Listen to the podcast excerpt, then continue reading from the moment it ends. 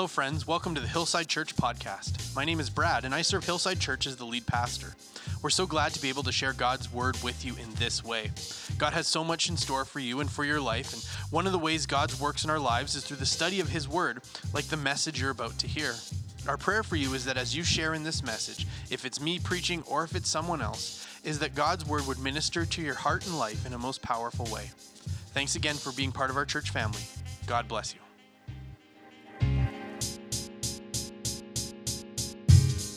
But for us this morning, we can turn to Genesis chapter 6 again. If you'd like to follow along in your Bibles, today we're going to go to Genesis chapter 6.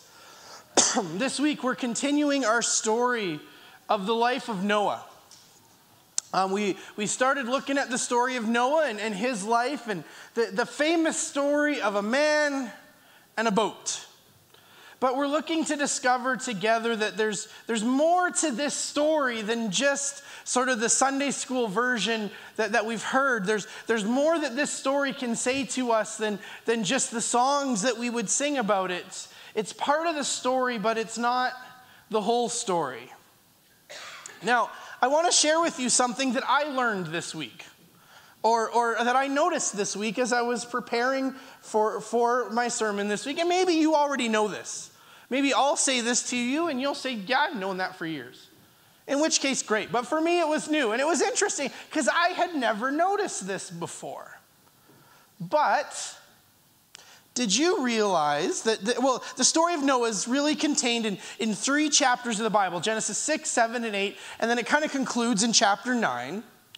But in those three chapters of scripture, with, with this famous story of Noah and the ark and, and all that this story is, do you know what we don't see? Or rather, we don't hear?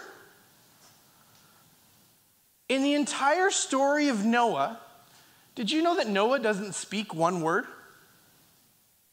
That if you read through the whole story of Noah, there's not an account of Noah ever saying anything. There's lots of things that God says, but there's never a verse that you're going to read where it says, and then Noah said, throughout the entire story of Noah and his ark. We don't read about that.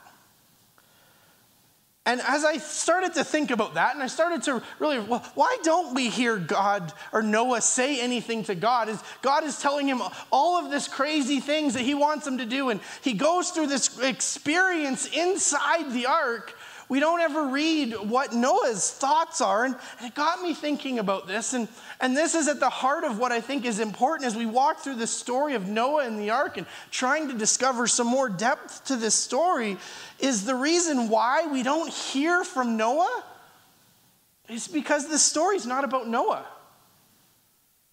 This story is about God and what God does through Noah. But the story's not about Noah. See, we can have this tendency as we, as we read through the Bible, and especially in the Old Testament. It's a little less in the New Testament, although we can do it with like Peter and Paul and, and some of these things. but we, we can take the people in the stories of the Bible and make them the heroes of the story. The story of David and Goliath the story of Jonah and the whale, the story of Joshua and the city of Jericho, the, the story of Moses and the people being freed from Egypt. And in this story, it's the story of Noah's ark. And what can happen for us is, is that these people become the heroes of the story. And we ask ourselves, what can we learn from Noah? What, what can we learn from Noah? What can we learn from the story of Moses? But the reality is, these, these people are not the heroes of these stories. The, these people, they're the supporting cast. You know, if they're up for an Academy Award, best actor in a supporting role. Because the hero of the story, the main character of the story, is God. And so, through this story, we're looking for some things in this story to speak to our hearts and lives, but not to say, what can we learn from Noah? as much as we can say, what can we learn about God and who God is through the story of what God did through Noah? And last week we began our look at the story. The, the story that, that we're looking at, this account of the story of Noah and the ark and what God did there, the story begins in a really dark place, a deep, dark place. Verse, verse 5 of Genesis 6 kind of sums up what we looked at last week, where it will say, The Lord saw how great the wickedness of the human race had become on the earth, and that every inclination of the thoughts of the human heart was only evil all the time. You know, there's, there's that thing that we can sometimes do in church where we say, God is good. And then people will say all the time. And then we say, and all the time, God is good. Except in this time, it's, uh, you know, the human heart was wicked all the time. And all the time, the human heart was wicked. You know, life, humanity, the state of us was a mess. And last week we saw that the, the God, last week we saw that God saw the immense, reprehensible, ir, irredeemable corruption that had spread through the people of the earth. And it was so bad that in Genesis, when it says that literally everything in the world was corrupt, we end up hanging on one of the most telling and heartbreaking verses that we read in all of Scripture. As God looks at His creation and He looks at what we've done with it, and we come to this place where God says, For I regret that I've made them. What a, a state that humanity has ended up in, where God looks and He says, I'm sorry I did that. And he makes a decision. Earlier in that, that verse, he says this I will wipe from the face of the earth the human race I have created, and with them the animals, the birds, and the creatures that move along the ground. Sorry, I forgot my cup of water. Oh, thanks, Inca. This whole having a little bit of a cough thing really reveals all the servants' hearts in the church as people keep bringing me water because I'm choking up here and somebody's moved with compassion. But the state of humanity is in such a place where God not only says, I'm going to wipe out humanity, I'm going to, I'm going to wipe out everything the animals, the birds, the whole thing. We're, we're going to start all over again. This creation, this, that, humanity had been made in the image of God, and then God looks at humanity and he no longer sees his image. And he says, I need to start again. But God looks, and, and there's one exception made to, to all of this that there's this man named Noah. And, and somehow he's found God and he's clung to God and he said, I, I'm going to be true to you even when no one else will be. So, God, in His mercy and His love, decides to spare Noah and his family. So, last week we read about this decision God makes, and then start, we're going to start in verse 11 this morning, unpacking our scripture today. And we're going to see God come to Noah and say to him, This is, this is my plan. So, starting in verse 11, it will say, Now the earth was corrupt in God's sight and was full of violence. For God saw how corrupt the earth had become, for all the people at earth had corruption or had corrupted their ways. So God said to Noah, so God comes to Noah. He says, I'm going to put an end to all people, for the earth is filled with violence because of them. I'm surely going to destroy both, both them and the earth. What a word from the Lord to receive. That's not exactly a hi, how you doing? This is God's introduction to Noah. Hi, Noah. Everybody's going to die.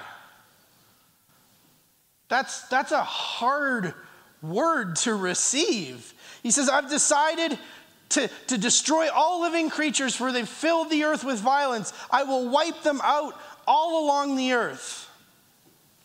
How would you like to receive that word from God? How, how, do you, how do you feel like you would react to the news that the entire world is about to come apart? How would you react when you know that God has shown up and God has spoken to you, and what He said to you is, I'm going to wipe everybody out? I don't, I don't know about you,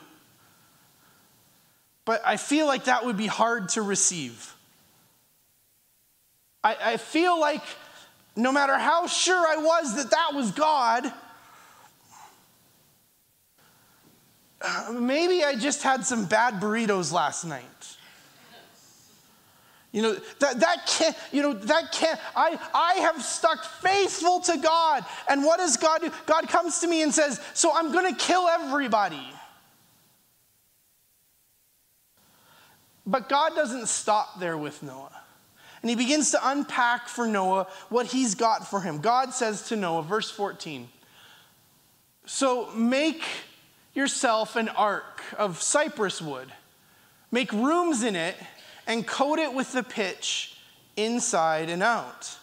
This is how you are to build it. The ark is to be 300 cubits long, 50 cubits wide, and 30 cubits high. Now, I'm sure you don't know what a cubit is. Um, you have no reason to know what a cubit is. Um, but uh, that would make it about 450 feet long, 75 feet wide, and 45 feet high. Now, the other day we were, we were talking, I think we were watching football with my kids. And the idea of a yard and a foot was just so beyond them that they couldn't understand. Wait, what do you mean a foot? How do you measure a foot? How do you measure a yard? Is it our yard that they're talking about? What kind of yard is? Was, so if you think uh, feet and inches, that, that's not for me. It's about 135 meters long, 23 meters wide, and 14 meters high. So it's a big boat. It's a big, big boat. Verse 16 will say, Make a roof for it, leaving below the roof an opening one cubit high and all around. Put a door in the side of the ark and make lower and middle and upper decks. I'm going to bring floodwaters on the earth to destroy all life under the heavens. Every creature that has the breath of God in it, everything on earth will perish. So God, God begins to unpack for now, this is what I'm going to do, and, and this is what I need for you to do in response. I, I'm going to wipe out humanity, but, but I'm going to save you. I'm going to save a remnant, and I'm going to need you to build a boat. And, and God even gives him the specifics of the boat. He doesn't just say, build a big boat, build a bigger boat, build the biggest boat you can imagine. He says, These are actually the dimensions of the boat I want you to build. And here's how I want it built. Here's, here's the intricate parts of this boat.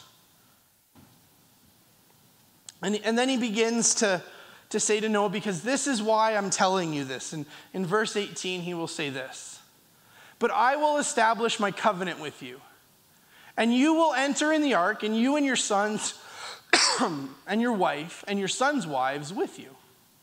You are to bring into the ark two of all living creatures, male and female, to keep them alive with you. Two of every kind of bird, every kind of animal, and every kind of creature that moves along the ground will come to you to be kept alive.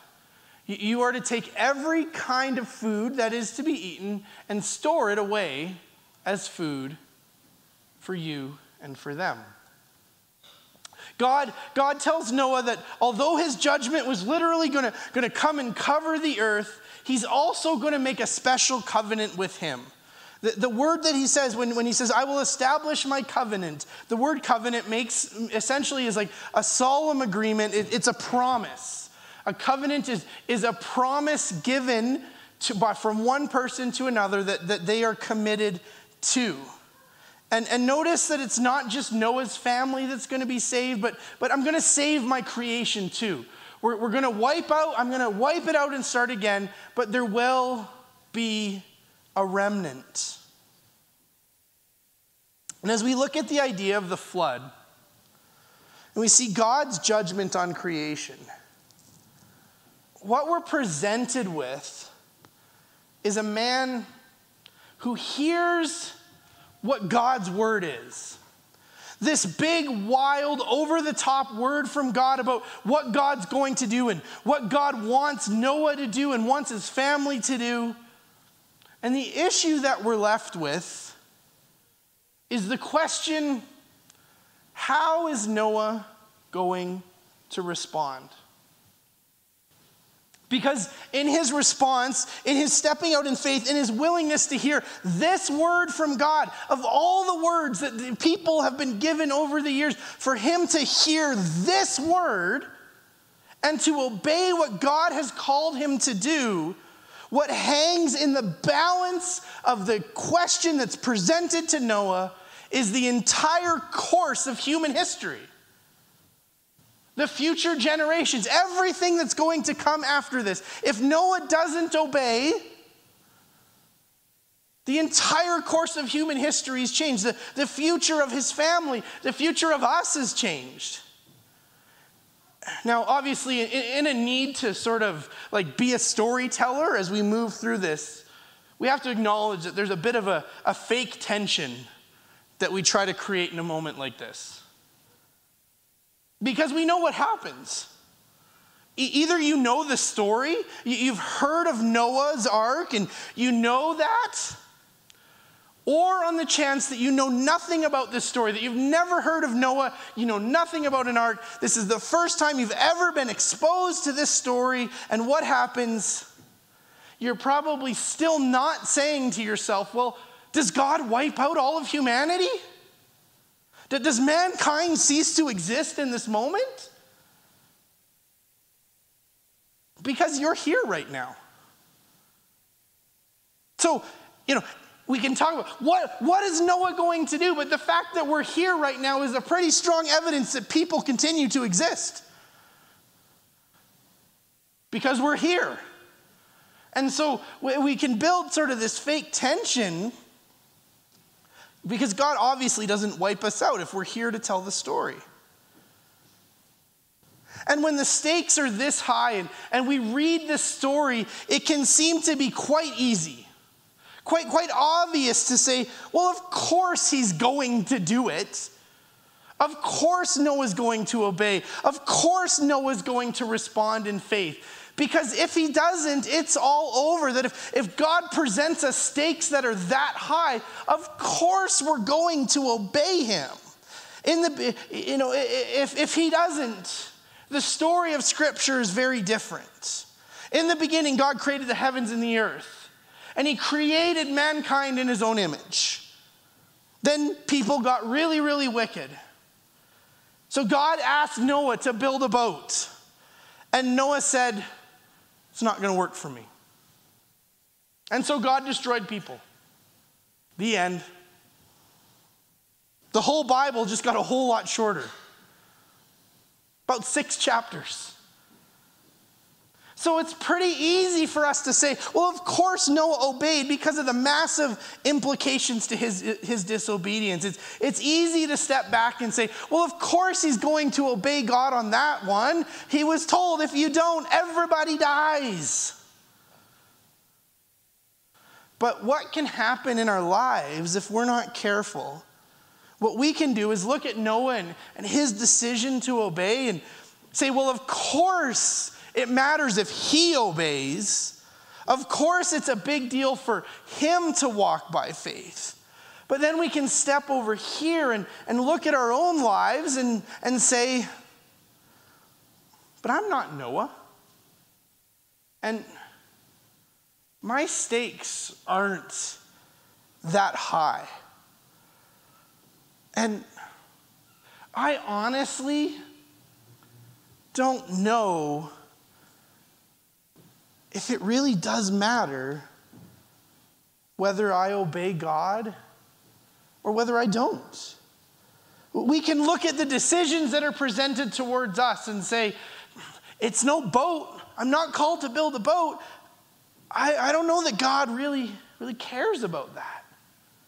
Or, or the second, or, or, to, or to take a look at the, the things that God has asked us to do and say, I'm pretty sure that if God really, I'm not really sure that God really needs me to do that.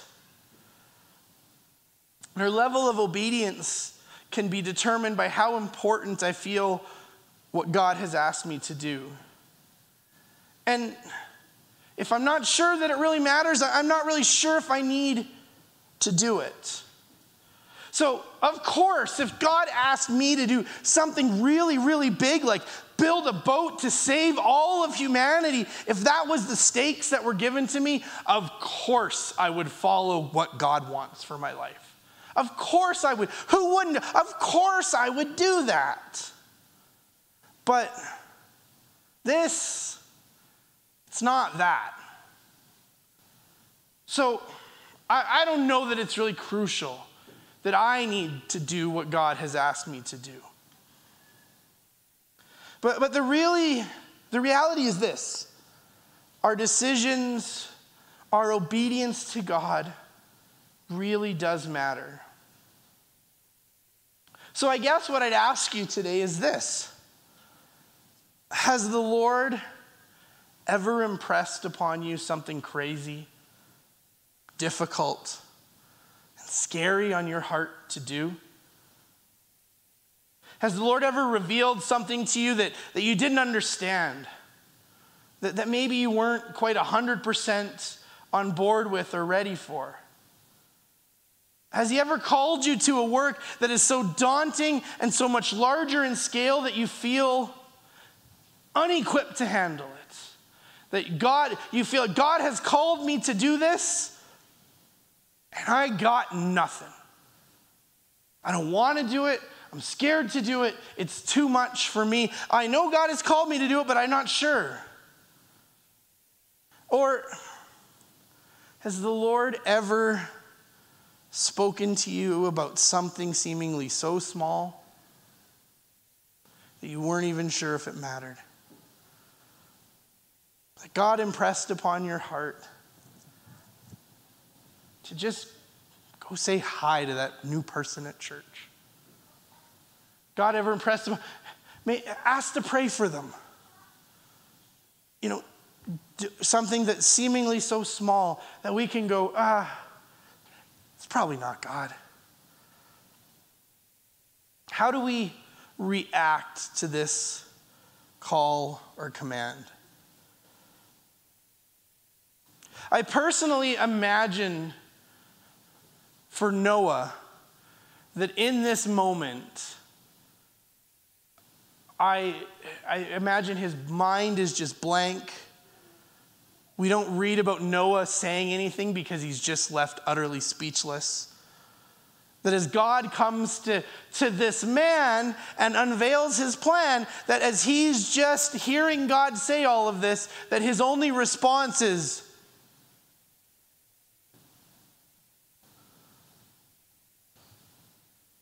and he's got nothing to say. Like, you're talking, you want me to, to do what?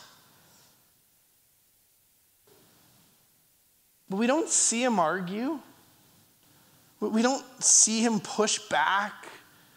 We don't say, God, that's a big boat. I don't know that I can do that. We don't, we don't hear him tell God, God, that's impossible. God, you've got the wrong guy. We don't see any of that. We, we talked earlier, Noah doesn't speak in the whole story. And one of the reasons I think that we don't see Noah speak is, is again because this story isn't about Noah's words, it's about God's words and Noah's response. Well, here is how we read Noah's response to God's words. Verse 22. Noah did everything just as God commanded to him. Well done, good and faithful servant.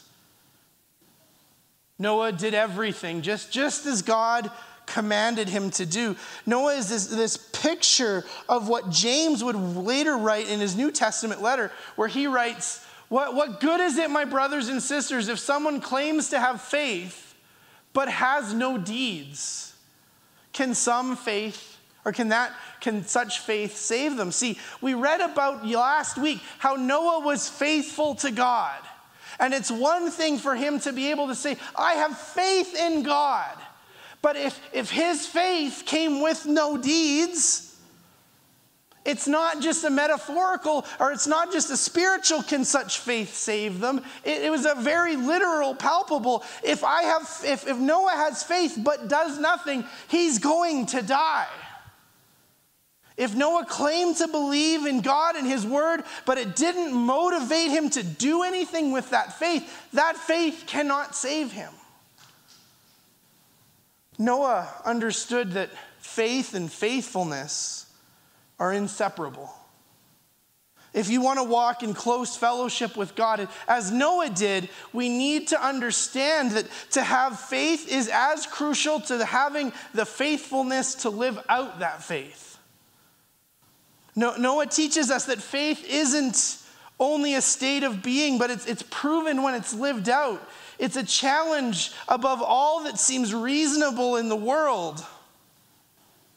Now, granted, all the cards out on the table. God may never ask you to build an ark. In fact, I don't believe any of you will be called to build an ark. I can step out in faith and say that. But it's not the size of the task that proves the faith.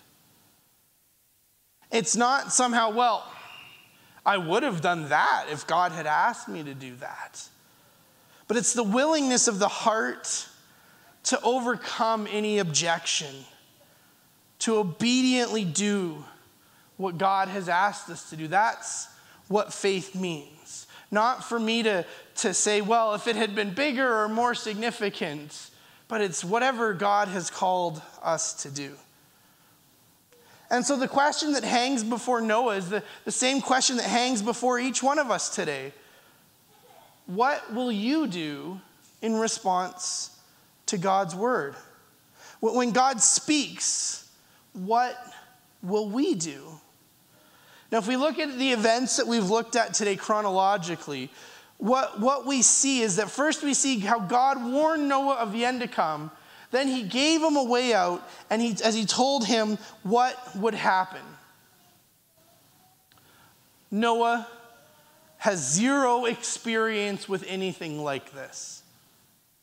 He'd never seen rain. He has no concept of what a flood is. He, he probably couldn't fathom how big this ark is what it would be like to have two of every animal on this boat for who knows how long.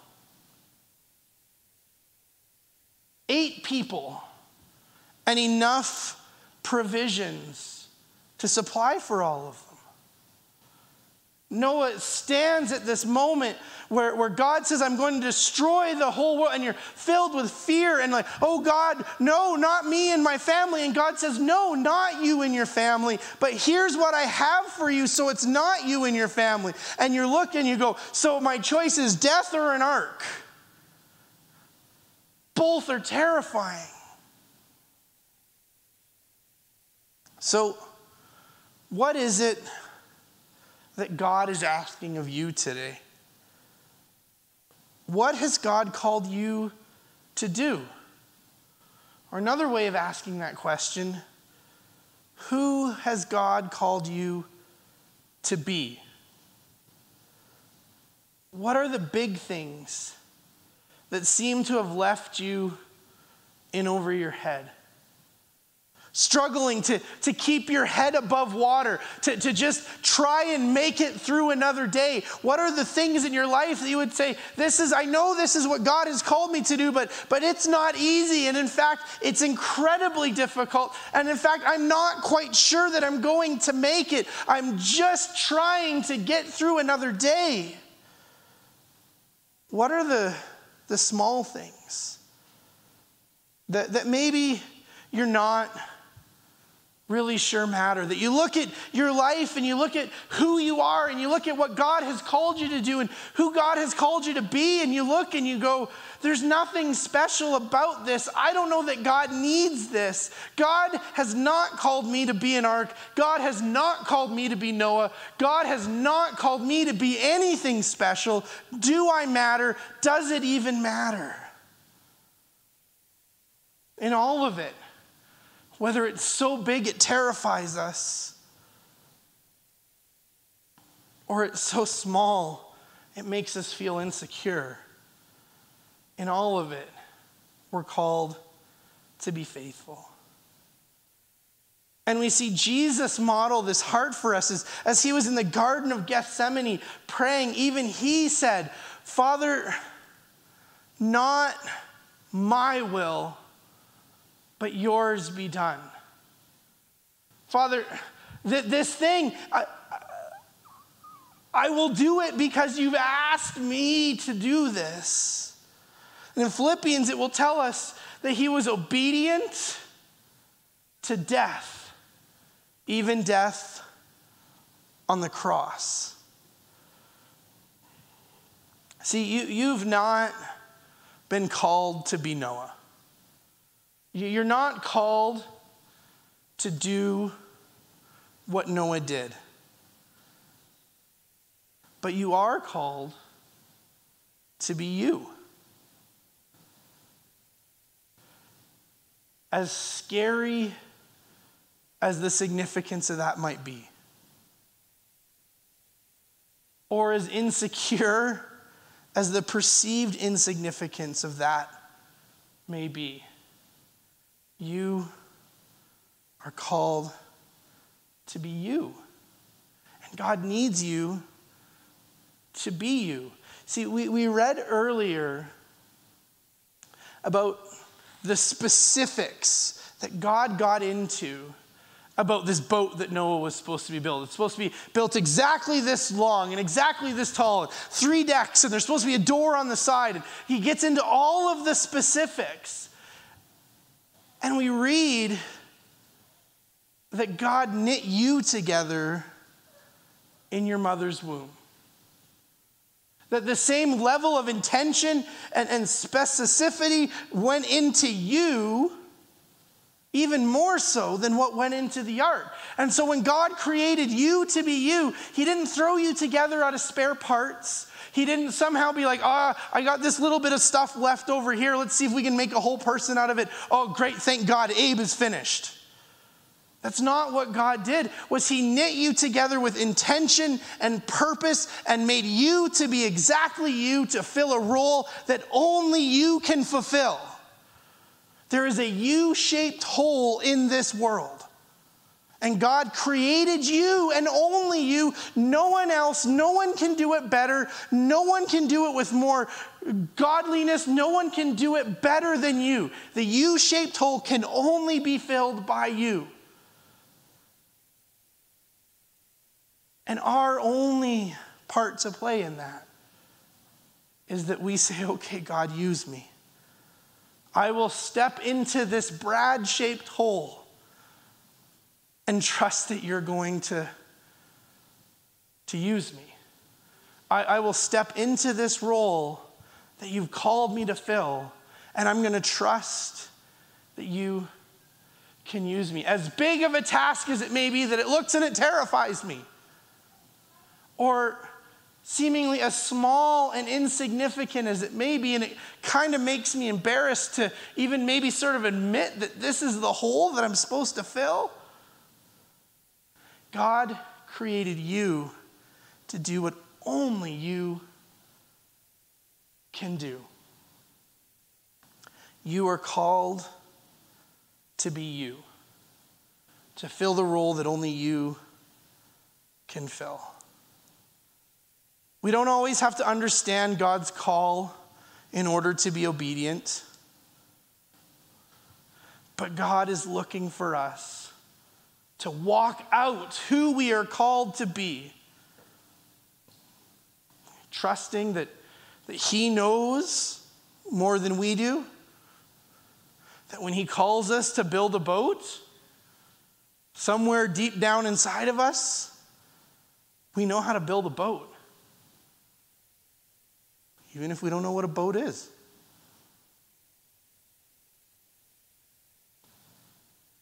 Trusting that His ways are greater than ours.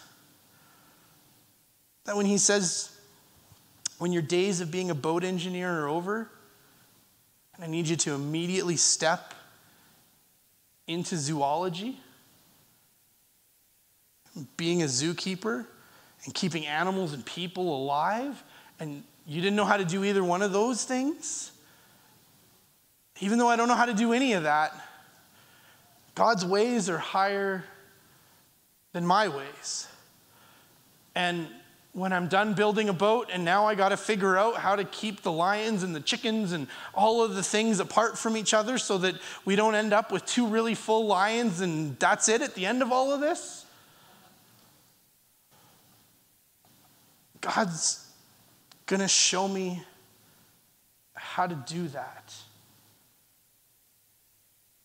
I'm trusting that He knows more than we do, that His ways are greater than ours and that He will never lead us astray.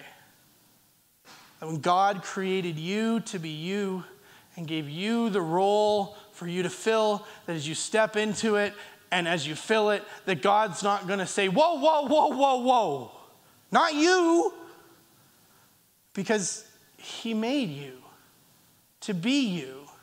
And as you walk out being you, God's going to say, that's, that's it. As, as, we, as we do what Noah said, where it said, and the Lord, or Noah did all that the Lord had commanded him, as we step out in being me and I do all that God has commanded me, big, small, whatever, that God's going to see us through it. Let's pray together. Lord Jesus, I thank you for every life that's represented here. For, for those who are here, for those who aren't here this morning, God, I thank you that when you made each one here, when you made each one of us that are here or not, but God, when you made us, God, you made us us. And God, there's not one life that's represented here that's defined by a mistake in your, in your construction of them. There's not one here that's inadequate. There's not one here that is somehow not able to do, that is not good enough, that's not strong enough, that's not brave enough, that's not holy enough, that's not righteous enough, that's not good enough to be who you've called them to be. God, I thank you that each one here was created with a purpose.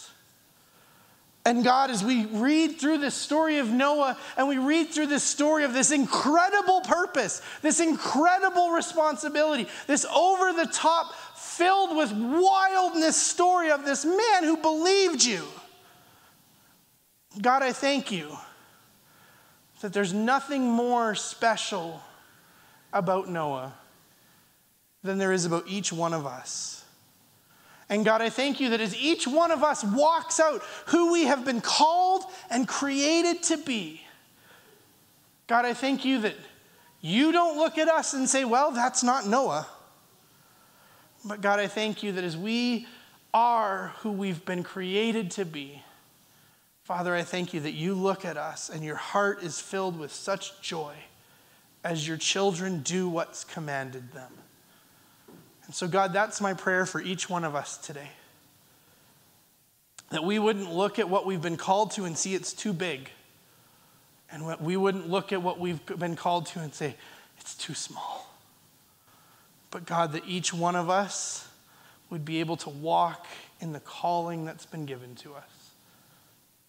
God, I pray that we, when presented, would build our ark, little teeny tiny arks gigantic arks. But God, may we do what's been commanded to us. In your name, Jesus, we pray. Amen. Rain, rain on my face. Thanks again for being a part of this message from Hillside Church. We pray that God was able to speak to you through what was shared. We're so grateful to be able to share God's word with our church community and family, and that includes you. And we'd love to hear from you. You can find us on Facebook and Instagram at Hillside Airdrie. You can contact us through email at info at hillsideairdrie.ca, or you can go to hillsideairdrie.ca and click on Contact Us from the main menu. Or you can find our pastoral team contact by clicking on Our Pastors from the Our Church drop down menu. Our vision for everyone that shares in Hillside Church is that they would know God, know His hope, know His purpose, and know His power in their lives. And we pray this message ministered to you. At Hillside Church, we're a family not by blood, but a family that's been bought by blood. As family, we go.